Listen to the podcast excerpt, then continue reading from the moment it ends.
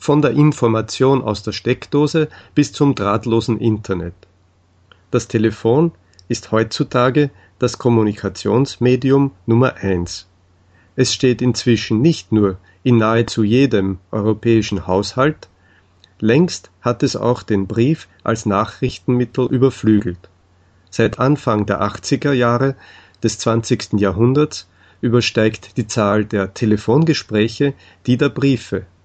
Und mit der Erscheinung der mobilen Telefone, gut bekannt als Handy, und auch mit der Anwendung der Computertelefonie per Skype übersteigen die Telefongespräche zu Anfang des 21. Jahrhunderts die Briefe schon um mehr als das Zehnfache. Daran, dass das Telefon dem Briefverkehr den Rang abgelaufen hat, wird sich auch künftig nichts ändern.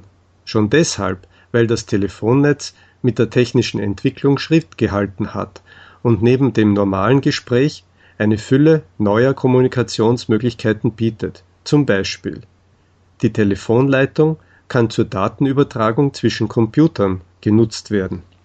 Kopien können übertragen werden.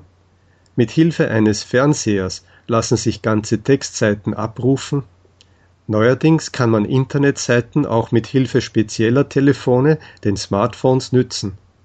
Man verwendet immer häufiger auch Video beim Telefonieren. Durch die Einführung des mobilen Internets können die neuen Techniken auch in Autos, Zügen und auf Schiffen verfügbar gemacht werden